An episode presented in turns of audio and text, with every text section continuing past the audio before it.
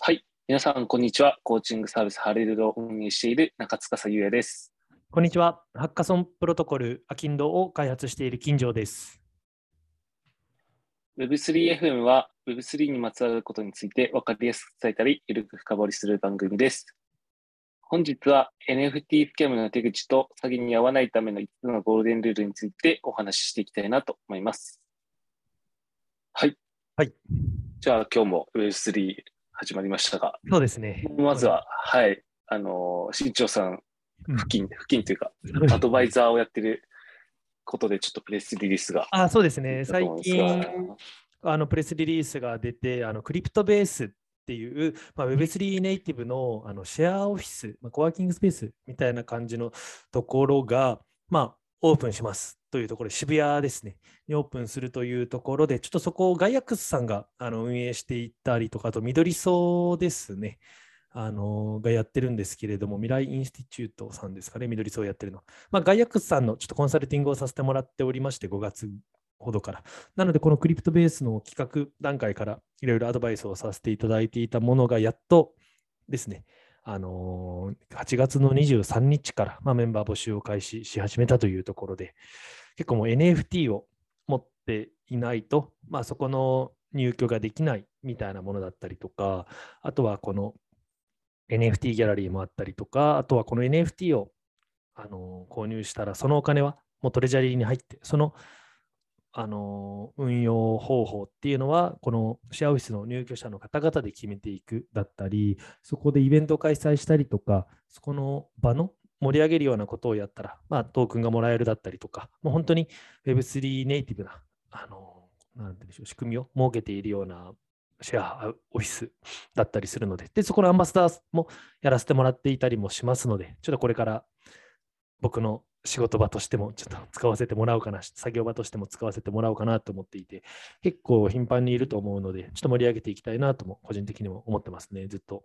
もうゼロからの立ち上げをずっと支援させてもらっていたので、うん、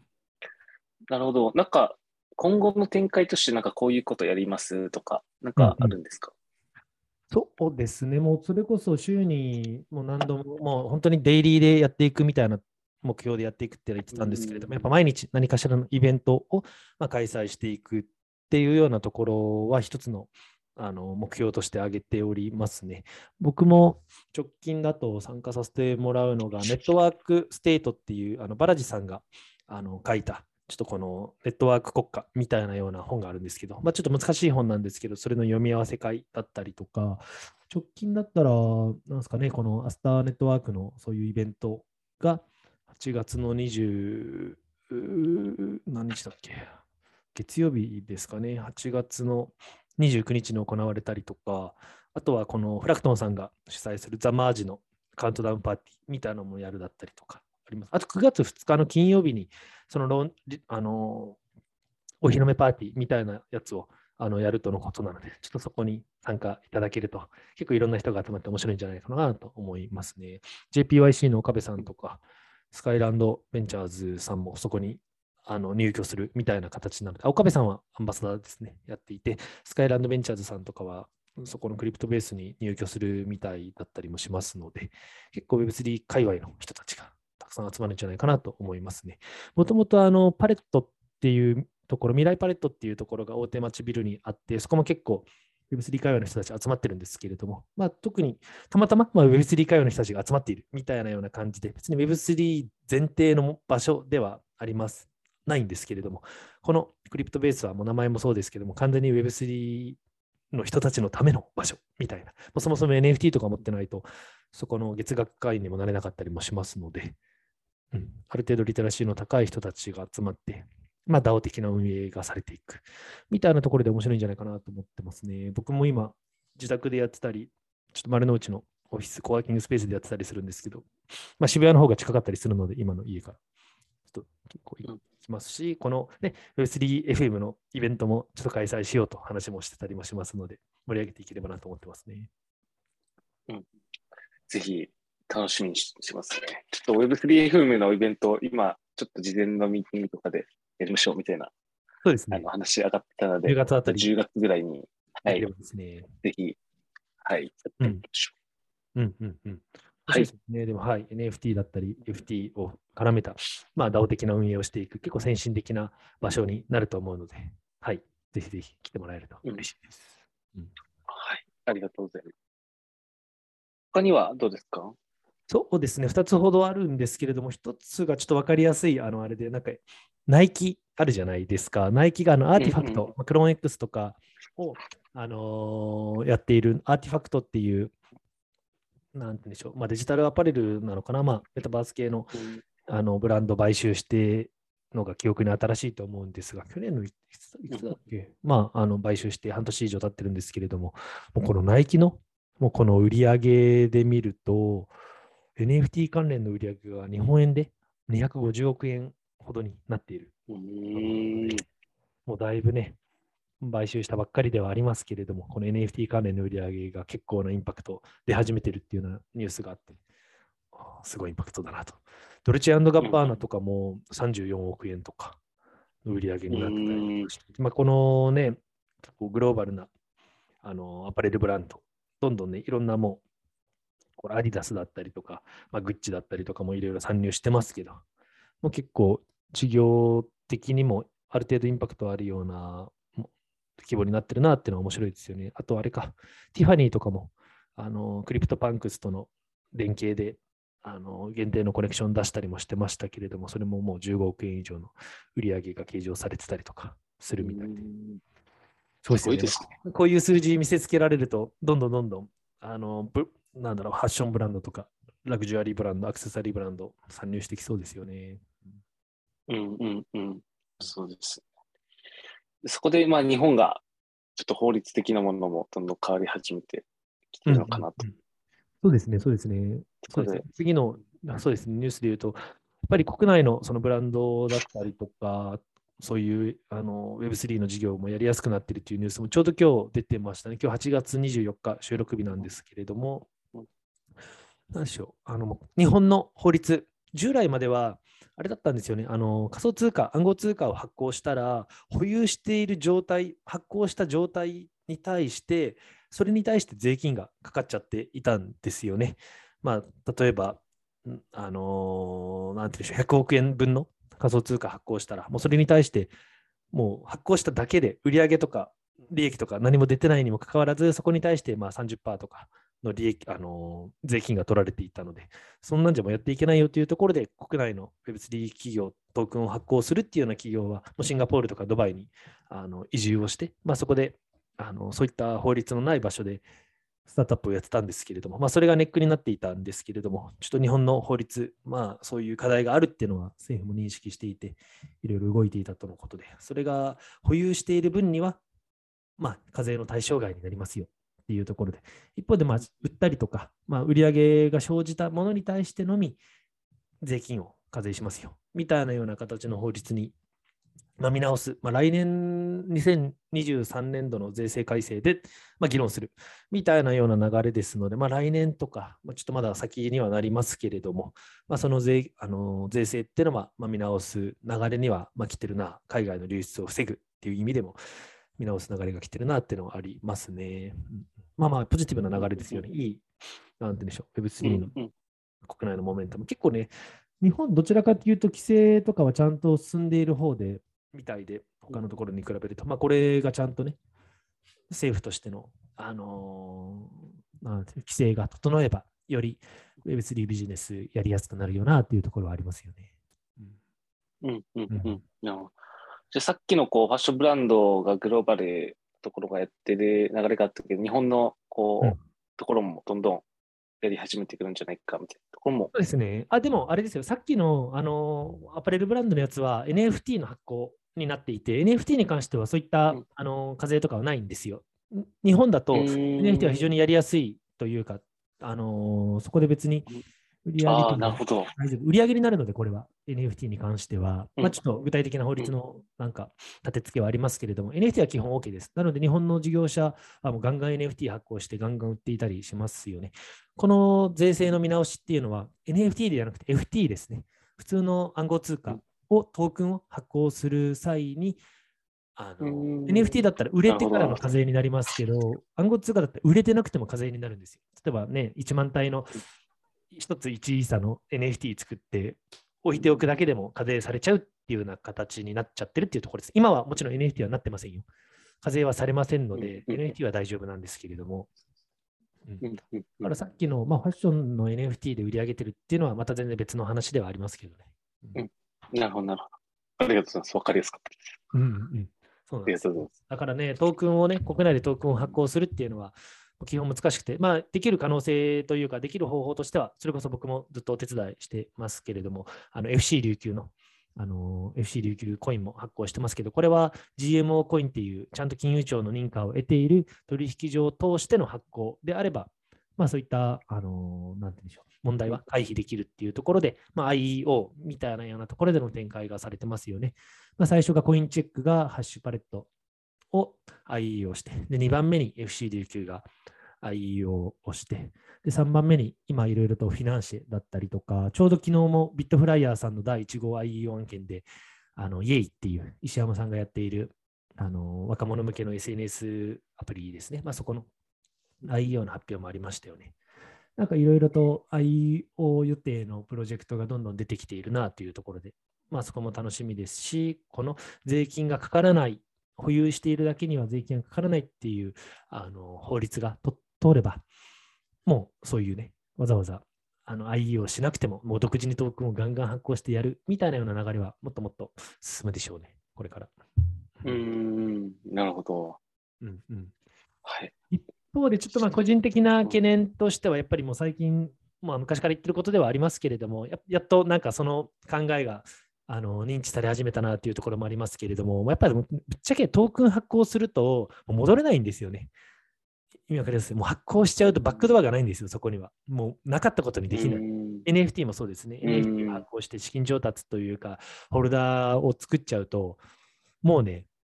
もう前に進むしかできなくなっちゃうんですよ。リカバリーができなくなるので、正直個人的には NFT の発行とかトークンの発行とかはめちゃくちゃ慎重にやるべきですし、なるべくやらない方向で考えた方がいいんじゃないかなとは思ってます。やるタイミングっていうのは、ちゃんと売上利益が出ているタイミングで初めてトークンの発行、NFT の発行。NFT はちょっとまたあれ別ですけれども、ちゃんと売上利益、その NFT だったりとか、このトークンの価値を担保できるビジネスモデルがちゃんと整っている状態で初めてトークンを発行するべきだとは個人的には思ってますけどね。やっぱりもともとあるビジネスをブーストしていくための手段でしかありませんので、このトークン自体がビジネスモデルにはなり得ないと個人的には思っていますね。前回の話にも通じますけど、顧客の課題を解決して、ちゃんとビジネスが回っている段階で、その顧客をよりエンゲージメントしていく、よりマーケティングを拡大していく、より顧客に報いるみたいなような、既存の顧客がいて初めて成り立つようなものだと思うので、そういうやっぱり原資を獲得していくビジネスモデルがないと、そのトークンっていうのは共栄のものになって、そこだけに頼ると結局いつか波状してしまうような仕組みにはなり得るので、逆にちょっと僕はね、簡単にトークン発行できるようになるとちょっと怖い部分があるよなっていうのも結局懸念している部分も正直ありますね。なるほど。じゃあ何でもかんでもじゃあ NFT 発行してみたいな提案をちょっとマーケティングの手段の一つとして提案しすぎてもってことですよね。危ないですよね。思ってる人は、投機目的で買う人の方がまだ多かったりするので、なんだ、せっかく買ったのに運営何もしてないじゃんとか、もうラグプル詐欺じゃんみたいな感じで、やっぱりそう見られて、めちゃくちゃディスられて、炎上されたりとか、ブランドイメージが悪くなったりとかしますので、もう本当に命かけてやるだったりとか、もう10年かけてでもやるぐらいの気合がない限りは、安易にやみくもに発行するものではないですよね。なるほど。いや、これはというか、はい、助言だ気がします。はいはい、まあね、なんか参加記念碑みたいな感じのノリで、まあ、ポップみたいなような感じで出すのは全然問題ないんですけど、まあ、コレクティブみたいな形でプロジェクトとして出すのは、まあまあ資金調達と同じですからね。で、株も発行したらもう戻れないじゃないですか。株主になってもらってなかったことにするには、ね、相当な労力がかかるわけで、まあ、本当に株の発行と同じなので、まあ、それよりも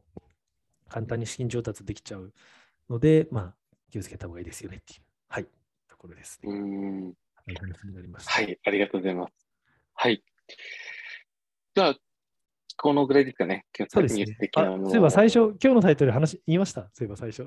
話してなくないですか？あ、言いました、言いました、言いました、言いました、言いました。言いました。はい、はい。よくですよ、よくでした。はい。じゃあ、本題の NFT スキャムの手口と詐欺に合わないための5つの5点ルールをちょっとこう話していければ思うんですけど、はい。はい。まあ、いや僕はこれはですね、待ってましたよっていう。はい。そうですよね、もうずっとそれにビビってね、いまだに NFT まだ買ってないですもんね。いや、買ってないんで、もう、はい。もう今日のね、話を聞けば、どういったところを気をつければ、まあ、スキャムに合わないか、みたいなのがお分かりいただけるのかなと思います。うんじゃあ僕も今、ちょっとやっぱ疑心暗鬼というか、結構こう、これはどうなんですかみたいな、こう突っ込むところがもしかしたらあるかもしれないので。ああ、もうぜひぜひ。はい、ちょっと、はいそうですね、こういう時どうですかって。はい。そうですね。まあ、さっきのね、はい、NFT で儲けているブランドもあったりとか、まあ、結構正直、今、市況的に結構 NFT、ちょっと盛り下がりのタイミングではあるんですけれども、まあまあとはいっても一時的なものだと思いますし、これからもっといろんなプロジェクトが出てきたりとか、結構 NFT ファイみたいなようなところも個人的には注目もしてたりしていて、ちょっとすいません、具体的な話に入る前に、このね、NFT って結構どっちかというと、なんだろう、それですごい盛り上がって去年とか、結構マスそうにもテレビにも紹介されたり、流行語、にもノミネートされたりしたっていうのワードになってると思うんですけれども、結構真っ青に浸透してきて、ちょっと今落ち着いている、盛り下がっているタイミングですけれども、もう少しちょっと怖そうというか、ディファイとかをゴリゴリに触っているようなプレイヤーさんたちが、もう少しなんか乗っかってくるような、まあ、言ってしまえばディファイのプロトコルと結構融合したような、なんか NFT の、サービスというか、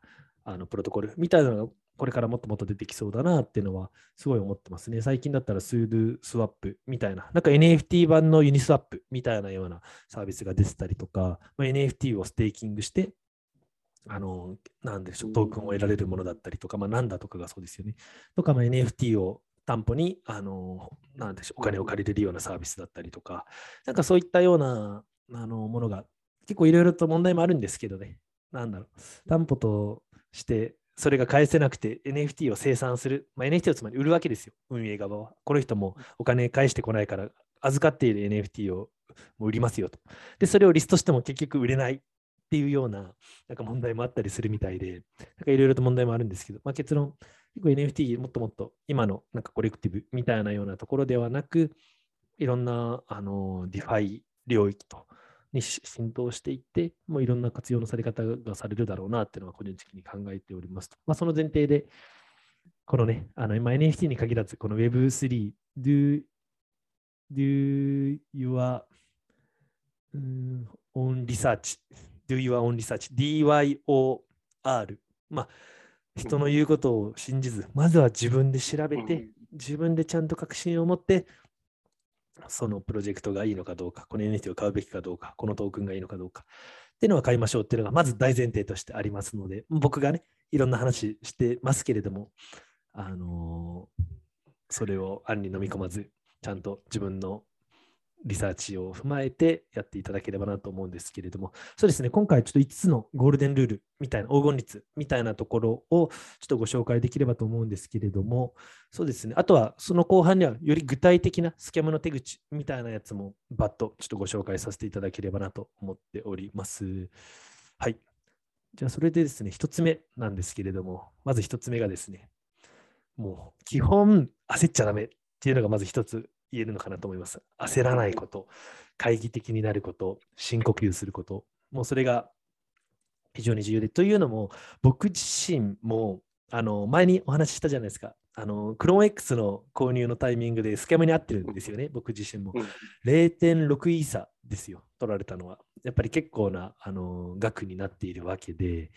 ぱりそこもなんで取られたかっていうと、もう焦ってたんですよね。もうカウントダウン、この何分以内に買わないと、もうこのプレセールの分のクローン X がなくなっちゃいますよみたいなような感じのものに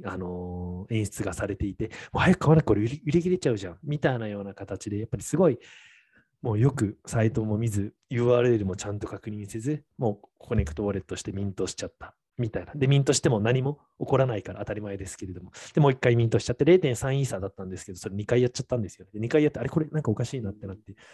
気づいたんですけれども、もう本当にこの普通のオフィシャルな合法的なプロジェクトでも結構やっぱり焦らせてくるんですよね。もう残り何体ですみたいなようなものとかで焦ってくるので、やっぱり一度深呼吸をして、もう詐欺はあらゆるところにある、もういつでも狙っているっていうところを念頭に置いて、もう非常に懐疑的に基本になりながらゆっくり落ち着いて、NFT を購入するときはまず向き合いましょうというところですね。本当にもうね、最近だったらね、ワードエピオットクラブがやってたアザーサイドっていうメタバースの土地のねセールもやっぱり結構な枚数ありましたけども、やっぱどんどん差が残りいくらってなっちゃうわけですよ。やっぱ焦らせてくるんですよね。でそれでイーサリアムもものすごい詰まってガス代で100万円以上になるという話もありましたけれども、やっぱりね、基本もうそれに尽きると思います。冷静になるっていうことですね。でも焦っちゃうじゃないですか。もう残り何枚で今すぐコネクトウォレットして買わないで売り切れちゃうみたいなとかになると、もうやっぱそういう時を付け狙って DM を送ってきたりとか、もう URL が1文字だけ違う全く本物と同じようなウェブサイトを送ってきたりとか、そういうタイミングでまだ買えるじゃん、あと3体しかないじゃん、じゃあ今買わなきゃっていう感じになっちゃうので、もう基本そこがまずは僕自身も反省も兼ねて、はい、ゴールデンルールとして最初挙げさせてもらいますね。はい。もう深呼吸して、じゃあ何を冷静になりましたと。まずそこから始めましょうってことですよね。そこからじゃあ気をつけるところはいろいろあるよねっていうところってことですよね。そうですね。そこをまたこの後お伝えさせていただきたいんですけども、基本的にはもうこのウェブサイトだったり、この、基本 DM は絶対に開かないっていうのはまず大前提、この後ゴールデンルールでも、3番でもお伝えするんですけど、DM 開かないっていうのはあるんですけれども、もう基本的におっしゃる通りで、深呼吸をして、この URL は本当に一文字いく正しいのか、あと公式、まずやってほしいのは、公式のツイッター、もうそれもね、新しいプロジェクトだったらチェックマークついてないのもあるので、難しいんですけれども、基本的に公式のツイッターのプロフィールのリンク、そこのリンクだけ以外は信じちゃダメですね。でその公式のツイッターかどうかっていうのも、ちょっともう調べるのもいろいろと検索をして正しいかどうかっていう調べる必要があるんですけれども、基本的にはもうなんだろう、検索をしても、もう詐欺サイトばっかり出てきたりとかもしますし、ツイッターでその URL を検索とかしてもちょっと怖いので、基本的にはそのウェブサイトが本物かどうか、例えばそのプロジェクトをやっている方の運営の方のツイッターとかを見たりとかしたり、そうですね、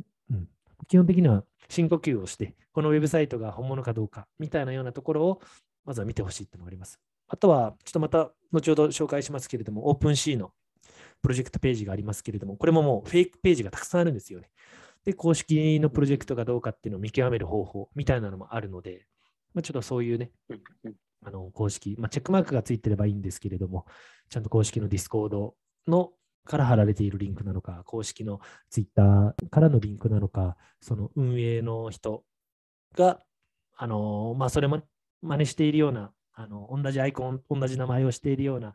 フェイクアカウントもあるんですけれども、ちゃんと本物の方かどうか、フォロワー数とか見れば、分かったりもするので、そういったのをちょっと一旦見て、やるのが大事です。僕がやったのはもう本当に CloneX の .com みたいなURL で CloneX のこのL のところが1になっていたみたいな感じですかね。数字の1。だからもうパッと見 CloneX って見えるんですけど、実は C1、OL みたいな感じのだったんですよね。なのでパッと見で見るとね、本物の URL ように見えて、ウェブサイトもちゃんと作られてるんですけど。DM を信じちゃったっていうのがダメですね。それで言うと、ゴールデンルールちょっと飛ばして3番で言うと、DM からの宣伝リンクは絶対にクリックしないっていうのが、まあ、次のゴールデンルールですね。ディスコードはそんなやってないでしたっけ？いくつのプロジェクト入ってますサーバー。今が5個ぐらい。ですよね。もう、やばいですよ。もう僕、もうめちゃくちゃ100個以上、150個ぐらいサーバー入ってるんですけど、ディスコード。やば。めちゃくちゃ DM 来ますね。もうやばいですね。もう例えば、なんだろうな。まあ、分かりやすく、ボアデイプロットクラブのディスコードサーバーに入るじゃないですか。入った瞬間、もうこの私たちは運営だけど、今ちょうどセールしてるから買いませんかっていうような DM がめっちゃ来ますからね。つまりね、このサーバーの新入りの人を見て、その人に、もう詐欺の人たちが、このあたかも僕たちはこのプロジェクトの運営ですよと、あなたには特別にここからエアドロップしますよとか、新しいプロジェクトの、プレセール販売しますよとかっていう形で、DM でガンガン送ってくるのも、基本、ディスコードの DM に来たものは全て即ブロックがもう鉄則ですね。うん、本当にね。だから、もう進行のプロジェクトとか、これからプレセールをするようなプロジェクトとかに入ると、ちょうど早くなったんですよとか、プレセール早くなったんで、ちょうどあなただけに特別にやりますよとかっていうのめっちゃ来るので、もうあと、あずきとかに関しては、このサーバーからの DM を無効にするっていう機能があるんですよ、ディスコードに。で、その設定をしてないと参加しちゃダメですよ、みたいなようなルールもあったりとかもするんですよね。だから、つまり、あったりするのも、基本的にはもうディスコードの DM はオフにしてもいいぐらいだったりはしますよね。なるほど。なんかそもそもなんか詐欺する人ってなんで詐欺するんですか？いやもうなんかそこでのなんか集客心となんかこう、技術力っていうか、があるんだったらなんか別でお金稼げそうじゃないかなと思うんですよ。いやだからそのお金を稼ぐ工数が楽なんですよ、労力に対して。もう本当に無知の人たちばっかりでよくなんか分かりづらいじゃないですか、そのなんかウォレットだったりとか新しい概念で、やっぱり詳しい人が全くいない状態でルールも本当に何て言うんでしょうね、匿名でかつ1回送ったらもう絶対戻ってこないので、暗号通貨で1回送るともう何でしょう、まだルールが明確化されてないカオスな状況なので詐欺をしやすいんですよね、めちゃくちゃ。で騙される人もめちゃくちゃたくさんいるわけで、いまだになんかね、スパムメールも来るわけじゃないですか。なんか Amazon がハッキングされましたとか、あなたのクレジットカードが使われましたとか、そういうメールも迷惑メールを開けばやっぱ無限に来てるわけで、まあ、それと同じですよね。いまだにね、オレオレ詐欺もあるわけで、電話とかで、あれと全く同じような形で、よりグローバルで行われていて、数も多いので、もう100に1人も当たらないですけど、1万件送って1人から、なんか数イーサとか取れれば同じぐらいの感覚で、もう自動化してやってるんでしょうね。そういうところは。なるほど。そうですね、怖い世の中ですね。いや、怖いですよ。それこそもう OpenSea とかのディスコードとかも、なんで問い合わせをするじゃないですか。もうだから怖いんですよ。テレグラムもそうですけれども、そのプロジェクトに対しての問い合わせをしたら、公式のスタッフじゃなくて、その詐欺の人たちが、私たちが教えてあげるから、ここでやり取りしようって、DM に誘導したりとか、あとは別のヘルプ用のサーバーがあるから、そこのサーバーで、グループでチャットしようだったりとか、別の場所に連れて行って、そこで、この別部屋でやり取りをして、あれです、そこのウォレットのパスワードを聞いたりとかやるんですよね。で、ゴールデンウィークルール3つ目、これ一番最初にしてもいいんですけども、当たり前ですけどね、もうメタマスク、ウォレットの秘密鍵とシードフレーズはもう絶対に渡さないことっていうのはもうよく言われることだと思うんですけど、これもそれですね。基本 DM でやり取りした人たちは、その詐欺のミント、コネクトしたら全部抜かれるような詐欺に連れていくか、そのシードフレーズを聞いてこようとするんですよ。また秘密鍵を聞いてこようとするので。それを絶対に渡さないってことですね。で、怖いのが、この OpenSea のヘルプですよって言って、ちょっと画面共有してみたいな、ちょっと教えてあげるからみたいな感じで言って、メタマスクを起動させて、もちろん、秘密鍵をダメとか、シードフレーズがダメっていうのはみんな基本分かってるので教えないんですけど、なんか QR コードで秘密鍵を同期できるような機能がなんかあったみたいで、メタマスク。だから一瞬それを画面に映した瞬間、もうそれを QR コードで、ね、スクショできるじゃないですか。読み取れるじゃないですか。もうその一瞬で QR コード読み取られちゃって、もうそこのウォレットの中身のものを全部、不正アクセスされて、その詐欺グループのウォレットに全部転送されて気づいたらゼロになってた、 NFT が全部なくなってきた、うん、みたいなのもあるみたいですね。怖い。なのでもう基本もうそれはもう絶対の大原則です。シードフレーズを渡さない、秘密鍵を渡さない。ちなみに秘密鍵とシードフレーズの違いって分かります？松川さん、メタマスクは持ってきたもんですか？いや、分からないですね。これがあれできないのでわからないそうですね。普通のウォレットアドレスはわかると思うんですけれども、このメタマスク作ったら、そのメタマスク自体の中にいくつもウォレットアドレスって作れるんですよ。アドレスって作れるんですよね。うん、アドレス123。例えば僕も今、自分のメタマスクには個人のものと、ユアーズダウンのものと、アキンド用のウォレットアドレスがあるんですけれども、このメタマスク自体を、不正アクセスできるのがシードフレーズですね。13個ぐらいの単語が並んでいるようなものがあって、一番最初にこれを紙に書いてとどめておいて、メタマスクに言われたやつがあると思うんですけれども、13個のなんか単語ですね。ありました、ありました。はい。なんかバックアップフレーズっていう。あ、それです、それですね。それを取られちゃうと、ここの中に入っている全部の、アカウントが全部取られますね。これが一番やばいやつですね。でもこのメタマスク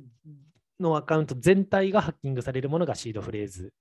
で、秘密鍵っていうのはその中にある一つ一つの、ウォレットアドレスに紐づくもので、例えば3つあるとして、ウォレットアドレスが僕3つあるんですけど、そのうちの1個のウォレットアドレスに1つ秘密鍵が、ついていて、それの1つ秘密鍵取られたとしても残り2つは大丈夫みたいな感じですね。でもね、その取られた秘密鍵が取られたウォレットアドレスの中身は抜かれますけれども、他の2つのアカウントに関しては、ウォレットアドレスに関してはまだ大丈夫みたいな感じのものですね。あ、ちょっと聞いていいですか？はい。シードフレーズが分からなくて、秘密鍵が分かっ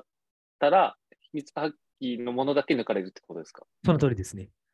うんうん、シードフレーズは関係ないってことなんですか？そうです、そうです。そこに関してはシードフレーズは関係ないですね。シードフレーズはメタマスク全体のものをもうパクれるというか、自分のものにできる、アクセスできるフレーズですね。それこそ僕もあれなんですよ。ちょっと待って、そうですね。で、秘密鍵っていうのは、ウォレットアドレス一つに対して一つの秘密鍵があって、それはウォレットアドレス自体のパスワードみたいなようなものですね。なるほど、なるほど。あ、わかりました。メタマスク自体にも両方あるんですけど、両方取られた。両方、どっちかでも取られたらアウトってことですね。シードフレーズ取られたら一番アウトですね。そうですね。家の鍵なくすぐらいの感じですね。そうですね、そうですね。秘密鍵は財布だけなくすみたいな感じで、他の、PC とかテレビとかスマホとかは大丈夫かもしれないですけど、シードフレーズ、家の鍵なくしたら家のもの全部こっそり持っていかれるみたいな感じのイメージかもしれない。なるほど。メタマスク、パスワードもあるので、ちょっとそこのあれもあるんですけど、一応基本的にはそういう概念になってますかね。もう絶対にこれは、どんなことがあろうとも絶対に聞かれないもの。今回は特別にこれが必要なんですよって絶対言ってくるので、そのスケムの人たちは。絶対にその2つは言わないことですね。でもうオンラインとかにも置いているのも危ないですね。PC とかも見られたりとか、間違って誰かにメールで転送しちゃったりとか、そういう。一つあるのが、この iCloud でバックアップで同期しちゃうと、そこの、なんていうんでしょうね、iCloud をハッキングされると、そこの同期している情報っていうのが取られたりもするので、iCloud を本当にスマホでメモ帳とかにも置いておくとですね、もうクラウドにそれが情報とかもアップされて、iCloud 経由でハッキングされるみたいなのもあったりするみたいなので、もう本当に紙に書いておいておくとかっていうのが一般的なやり方だったりはしますね。それもね、なくしちゃったら終わりです。なるほど。はい。それやばいです。そうなんですね。でも本当に USB に保存しようみたいな、なんか言われましたね、メタマスクから。これはあれですね。その話もしたかったんですけど、USB じゃなくて、これはコールドウォレットの話だと思います。コールドウォレットっていうのが、USB みたいな物理的なもの、今あるかな。僕も3つぐらいあるんですけれども、コールドウォレットって言って、物理的なデバイスに保存をするもので、ホットウォレットっていうのがこのメタマスクみたいな、取引所みたいなところ、オンラインに保存するものって2つあって、このコールドウォレットが、当たり前ですけどもう物理的なところに保存しているので、一番堅牢性が高いというか強いもの で僕持ってたんですけど、取り出し方忘れちゃって、やべえなったらってなんかもう使えなくなっちゃって、結構入ってたんですよ。昔も2017年ぐらいのやってたやつ。どうしようかなと思ってたんですけど、やっぱ紙に書いてあるそのシードフレーズがあったわけですよ。で、また別の、新品のものを取り出して、それにシードフレーズを打ち込んだら、やっぱ普及したわけですよね。全く別のデバイスですよ。だからコールドウォレットでもそれができるんですよね。もう元々の、入れていたものがなくなったとしても、使えなくなったとしても、この、なんか変に初期化しちゃったんですよね。なんか初期化しちゃって使い方わからず、なんかもう全部、データがなくなって、でなんかバグって使えなくなって、で、また別の新しいものを使って、それにシードフレーズ入れたら、ちゃんと復旧したわけなんですよね。なるほどなと。だからそういうことで、全く別のデバイスだったり、全く別のメタマスクとかでもシードフレーズを入れさえすれば、もう全部復旧ができるっていうことなので、誰にでもそのシードフレーズが渡っちゃえば、もう自分のウォレットとして扱えちゃうっていうようなことですね。いや、なるほど。はい、これ、重要ですね。そうですね。これ、重要なんですよね。これは NFT に限らず、トークンの話もそうですけれども、はい。なので、でも僕もね、もう、なんかどこにそのシードフレーズとか置いたかもわかんないですけどね。いや、なんか、今までなんかパソコンに保存するのがどんどん当たり前になってきて、物の管理みたいな能力がどんどんなんか衰退していってる気がするんですよね。そうなんですよね。だからちょっと、ADHD の僕にはちょっと厳しいですね。いやー、この管理むずいですよね。いや、同じくですよ。で、こういう場所でね、僕はこういう管理をしてるんですよみたいな言うじゃないですか。もうこういうところから狙ってハッキングされたりもするので、もう本当にソーシャルエンジニアリングみたいなようなところもあるので、本当に怖いですよね。怖いです。はい。はい。あとは、そうですね。はい。一応いろいろ、なんだろうな。あと、他にも本当にね、変なファイルとかをクリックすると、それにウイルスが入っていて、そこ経由で、このメタマスクの情報を抜かれるとか、なんか前も言ったかもですけど、本当に手が込んでいて、前言いましたっけ、例えばこのアクシーのローニングハッキング、ブリッジがハッキングされた時も、そこの中の幹部の人、がリンクトインでその採用のオファーが来て、その採用面接までして、もうずっとやり取りをしてたみたいなんですよ。その新しいもっとヘッドハンティングみたいなような形で。じゃあ最後の書類ですみたいな感じで PDF が送られてきて、その PDF を開いた瞬間、ハッキングされて、そのシードフレーズ、秘密鍵が盗まれた。みたいなような感じもあって、もうそんなの無理じゃないですか。そんなね、何度もやり取りをした人が送られてきたファイルを開くって。いや、もうだからね、誰がそのキーを持ってるかみたいなような話とかもしちゃうと、もう狙い撃ちされて、もう巧妙な手口でやってくるので、いや、これもうそういうのもね、ソーシャルエンジニアリングっていうんですけれども、もうそういう方が多いらしいですね。そういう技術的なハッキングっていうよりかは、人をうまいこと騙してとか、でそれこそあれですよ、スタバとかでね、PC 開いてどっか行ったりすると、そこにそういうパスワードとかも表示したままだと、ね、もう、終わりですからね、パソコンも盗まれたりとかして。怖い。怖い。だからもう本当にね、もう一番いいのが、どんだけトークン持ってるよとか、NFT 持ってるよとか言わないのが一番ですね。でも何々いいってやってるじゃないですか、みんな。僕もですけれども。で、いいっていうのはウォレットアドレスなので、もうあれを打ち込めば、どんだけのトークン持ってるかっていうのが分かっちゃうので、ちょっと怖いですよね。なるほど。そういうね、セキュリティの、もう大事だよねっていうところでの、そういう GK ロールアップみたいな技術っていうのも生まれてたりも、ゼロ知識証明みたいなのも出てきたりもするんですけれども、もう今、誰がどれだけのトークン NFT 持ってるかみたいなのがもうバレバレなので、もうそういう、ね、フィジカルな場所でソーシャルエンジニアリングされちゃったりすると、もうハッキングもされるよなってのもありますよね。ありがとうございます。で、ゴールデンルール、ちょっと次言いたいんですけれども、ゴールデンルールの4つ目かな。で先ほどのもあって、もうね、深呼吸をして、まずそのプロジェクトがいいかどうか、ちゃんとしてるか見極めようって話ですけど、3つ目としては、やっぱりオープン C で公式プロジェクトかどうか確認する方法みたいなのもあって、もう基本的に、ちょっとそこですね、まあ、オープン C でちゃんと公式プロジェクトを見分けましょうっていうルールなんですけれども、もう基本的には公式ページを見つけたら、まずやってほしいのが、ブックマークするのが大事です。つまり、OpenSea で検索していったりとか、Google で検索していったりとか、Twitter で検索していくんじゃなくて、それもいろんなもう詐欺サイト、詐欺プロジェクトみたいなのがあるので、もう有名なやつ、クリプトパンクスとか、あずきとか検索したらもうたくさん出てくるんですよ。同じ名前、同じアイコンのものが。もちろん、このレベルになったら認証マークがついてるんですけれども、でもう認証マークついてないところで買っちゃったりする人たちもやっぱりいるわけで、それが本物だと思ってですね、まあ、そこで探しに行くのではなくて、一回ちゃんと本物のやつがあれば、まあ、例えば公式のツイッターからリンクされてるページとか、公式のウェブサイトからリンクされてるものがあったら、それをブックマークしておく。で、そこのブックマークからであれば当たり前ですけど、同じじゃないですか。まあ、そこから以外行かないっていうのがまあ一つのポイントだったりはしますね。あとは、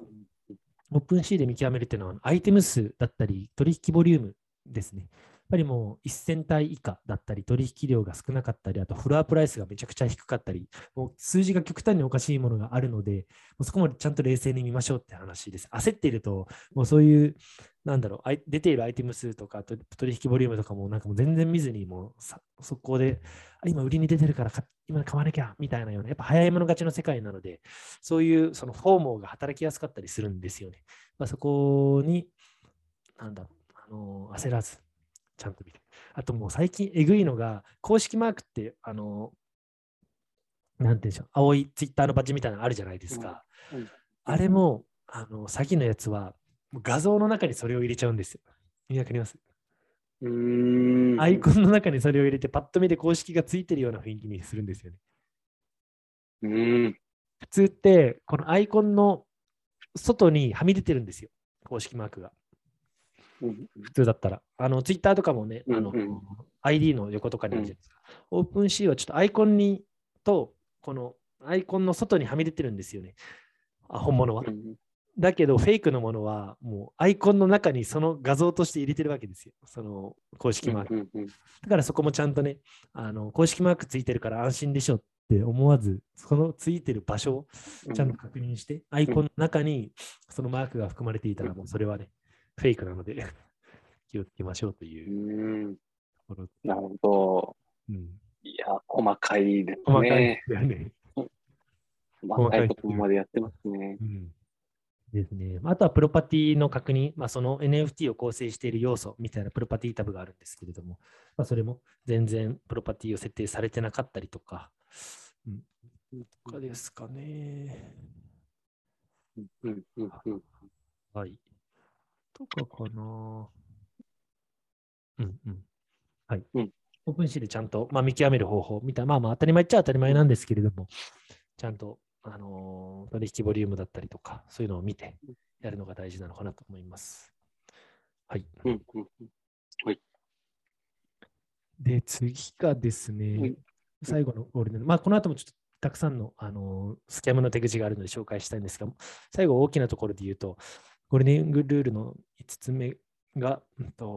インフルエンサーが持っているからといって、そのインフルエンサーのものとは限りません。みたいなようなところですね。やっぱ詐欺師が言ってくるのは、このインフルエンサーも持っているからこれは価値があるものなんですよ。みたいなような形でお勧めしてきたりするんですよ。こういう実績として出してきたりするんですよ。で、インフルエンサー自身がミントしているみたいなような見せ方で言ってきたりするんですよ。もうそれは、フェイクである場合が多くて、つまり、もう、NFT、まあ、トークンもそうですけど、僕が中塚さんのウォレットアドレスに NFT いくらでも無限に送ることができるんですよね。そしたら持っている状態になるわけで、受け取り拒否っていうのができないんですよ、基本的に。だから僕が新しくね、このなんか、許しん NFT みたいなのを作って、それ売りたい。だけど、実績どうしようっていうところで、中塚さんがめちゃくちゃインフルエンサーだったらもう送っちゃって、で、中塚さんも持ってますもん。だからこれ人気なんですよ。みたいなことをね、触れ回ることができるんですよね。インフルエンサーさんが持ってるからといって、まあ、それが本当に購入したものとは限りませんというようなところを気をつけるべきかなと思いますね。うん、これなんかあれですね、なんか遅れるって怖いですね。何でもかんでも遅れるってこと。遅れますね。だからもうなんだろうね、有名な人、例えばビタリクさんとかはもうめちゃくちゃいろんなトークンを送られてたり NFT トークンを送られてたりしますよね。とか、あとは最近のトルネードキャッシュの問題もありましたけれども、トルネードキャッシュと取引したことがある人は、なんだろう、規制対象になるみたいなような話もありましたけれども、ちょっとね、悪い、もう変なやつが、著名人のインフルエンサーのウォレットアドレスにトルネードキャッシュ経由でトークンを送りまくったんですよ、USDC を。でそしたらね、もうその著名人はトルネードキャッシュから送金を受けたっていう事実が残っちゃって、じゃあこの何百人の著名人も全員セレブの人たちも規制になりますよねみたいなようなロジックをなんか成り立たせるためにはいたずらでなんですけどね、やってる人たちもいたりとかして、まあ聞く大丈夫だったっぽいですけど、そういうこともできちゃうんですよね。なんか犯罪に巻き込む、一方的に巻き込むようなこともできちゃったりするわけで、ちょっと怖いですよね。いやー、迷惑 YouTuber なりに迷惑ですね。だから一応送られてきたらハイデンという隠しタブみたいなところに一回行くんですよ、OpenSea は。去年の10月ぐらいからその仕様になっていて、だから一方的に僕も今OpenSea 見るとやっぱり隠しタブみたいなようなところにね、たくさんの NFT が送られてきてるんですよね。だからもう基本そこは一方的に送られてきてるものなので、もう触らない方がいいですね。変にアンハイドンしちゃうと、そこ経由でいろいろとハッキングされたりとかもするので、例えばちょっとこれ YouTube 見てる人は見れると思うんですけど、僕のOpenSea のページでこの More っていうタブがあって、More のタブの下にハイドンっていう項目があってですね、それを開くと一方的に送られてきたなんか NFT みたいなのがやっぱ出てくるんですよね。で、まあ、もちろんね、知り合いというか、このレンズプロトコルのやつとかは大丈夫なんですけれども、このポリゴン経由で、ポリゴンのネットワークで送られてきたものとかは基本このハイドンに入るっぽいですけれども、こういうね、ちゃんとしたものであれば大丈夫なものももちろんあるんですが、基本的にこのハイドンタブに入っているものはもう触らない方がいいっていうのは原則ですね。なんか迷惑メールみたいな感じなんですかね。もう本当にまさに全くその通りですね。で、そのインフルエンサーが買ったものかどうかみたいなようなところをしっかり特定する方法もありますので、そのね、ページ、その NFT のページを見ると、その履歴があるので、ちゃんとセールみたいなようなところ、購入っていう項目だったらちゃんとその人が買ってるってなるんですけれども、トランスファーっていうイベントになっていたら、セールっていうイベントだったら OK なんですけど、トランスファーっていうイベントになっていたら、もう一方的に送りつけているだけっていうようなイベントになっているので、この NFT のこと宣伝されて、実際にこの有名な、例えばスティーブ・アオキとか村上隆とか、有名な著名人も持っているけど、本当かなっていう時に、トランスファーされていたらもう勝手に送ったものみたいなことということなので、まあそれはフェイクですよねっていうような話ですね。あとたまに怖いのが、このミントしたっていうのもあるんですよ。つまり買ったとか送られたんじゃなくて、自分でこの NFT を発行した、醸造した、ミントしたって言いますけれども、もあって、そのミントしたっていう状態も、OpenSea の中だけを見ると、そういう状態を作ることもできるんですよね。ミント先をまだその有名な方を指定したら、その有名な人が自分でミントした、自分でこの NFT を発行したみたいなような見せ方にすることができるんですよ。より高度なわけで、それはぶっちゃけ見ると、OpenSea だけを見ると、実際にその人がミントしたように見えちゃうんですよね。だからこれも気をつけた方がよくて、実際にそのイーサスキャンのところまで行って、そのミントをした人は誰かみたいなのが、イーサスキャンでは見れるようになってますので、ミント、この有名な人もがミントしている有名なプロジェクトなんですよみたいな感じで言われたら、実際OpenSeaで見たらミントされてるってことになってるんですけど、ちょっと怪しいなと思ったら、そのコントラクトアドレスまで行って、このミントした人が誰からどこにミントされているみたいなところのより深いステータスが見れますので、ちゃんとそこもね、確認するのをお勧めしますというところですね。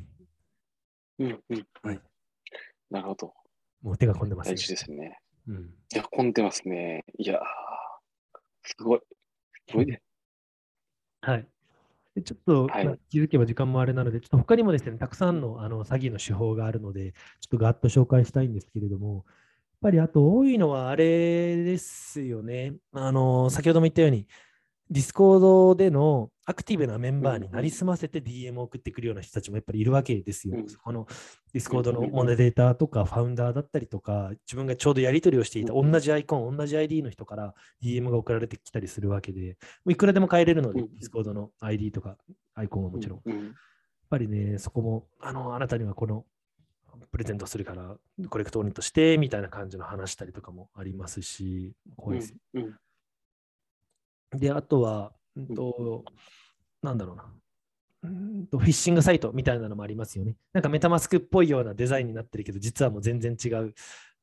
独自の詐欺ウォレットで、そこにコネクトした瞬間、全部抜かれるみたいなようなフィッシングサイトだったりもありますし、あとは、そうですね。あとは、このエアドロップ、ミント、誰でも無料で、この NFT を発行できますよみたいなエアドロップのイベントやって、で実際にこのエアドロップにはこういった著名人も参加してますよみたいな、さっきの話ですよね。このフェイクのもう詐欺のエアドロップイベントに参加しているのは有名人の方々も参加しているっていう実績を見せて安全ですよって言ってくるんですけど、さっき言ったように一方的に送って持ってるかのように見せることができますので、それも本当にこれ自分でミントしたのかどうかっていうのもちゃんと確認する必要もありますよね。ありますし、そうだな。これもちょっと本当に怖いですよね。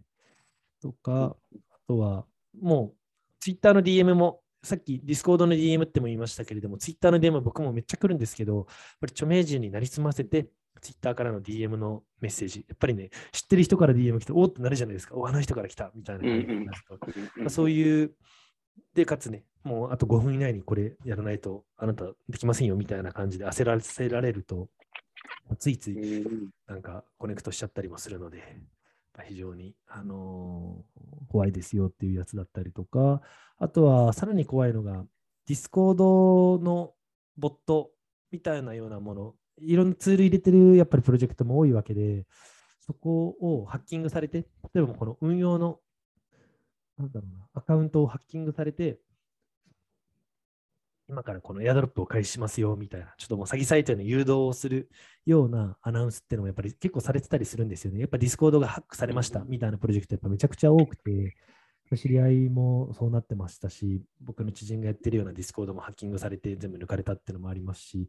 あれですよね、そのディスコードのボットがハッキングされたとか、ディスコードのモデレーターのアカウント自体が乗っ取られたりだったりとか、ね、同じ ID と名前で DM してくるならまだ可愛いもんですけど、その本物のアカウント自体がハッキングされて、その本物のアカウントから詐欺サイトのツイートというか、ディスコードで発信されたらもう分かんないじゃないですか、そんなの。いや、怖いですね。そんなのもあるので、マジで気をつけた方がいいですね。やっぱり怖いのが、あれかな、このディスコードに入るときに本当に KYC 認証されるんですよ。あなたは本人ですかみたいな。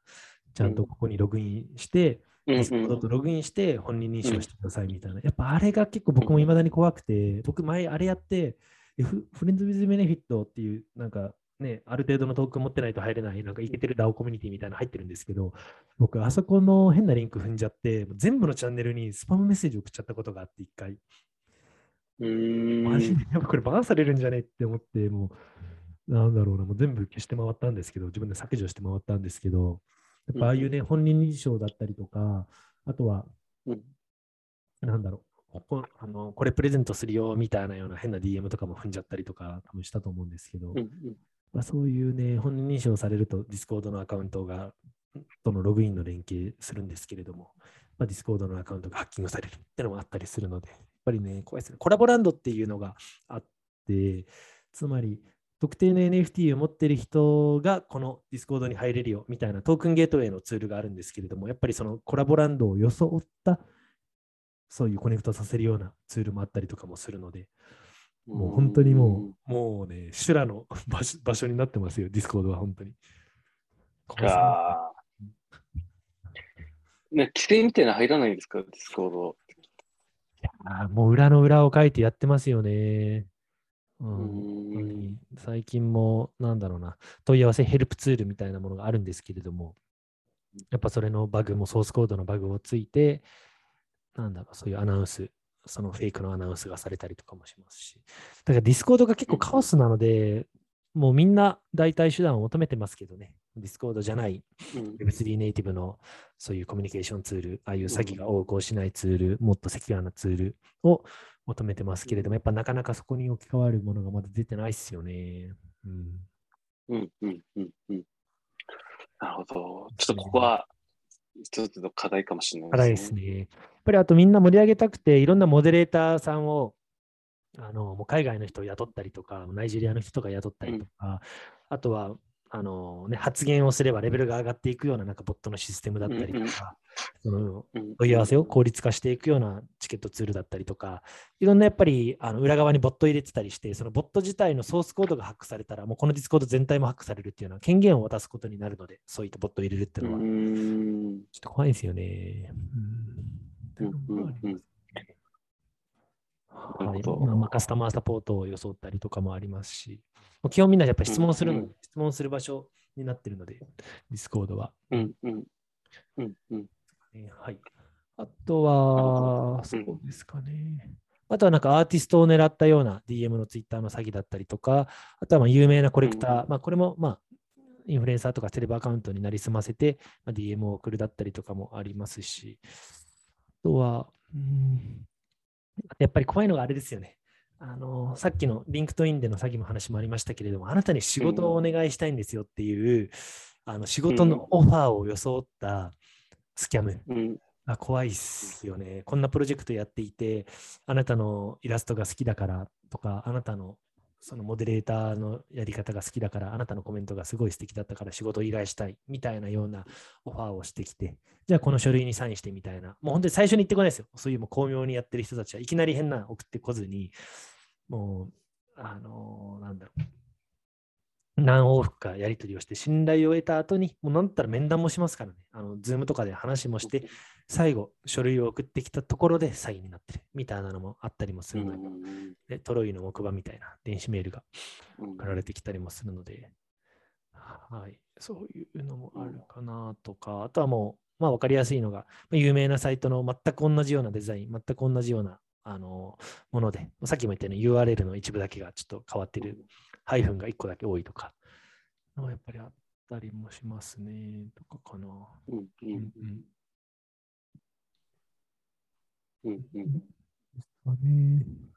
あとはね、昔 Facebook メッセージもありましたけど、これはあなたの画像ですかとか、あなたの動画が出回ってますよみたいな感じのメッセンジャーで送って、でこれがなんかね、ローディングされているような画像になっていたりとかしていて、でなんだろうこれって絶対開くじゃないですか、そんなのもう開いた瞬間に詐欺に遭うとか。なるほど。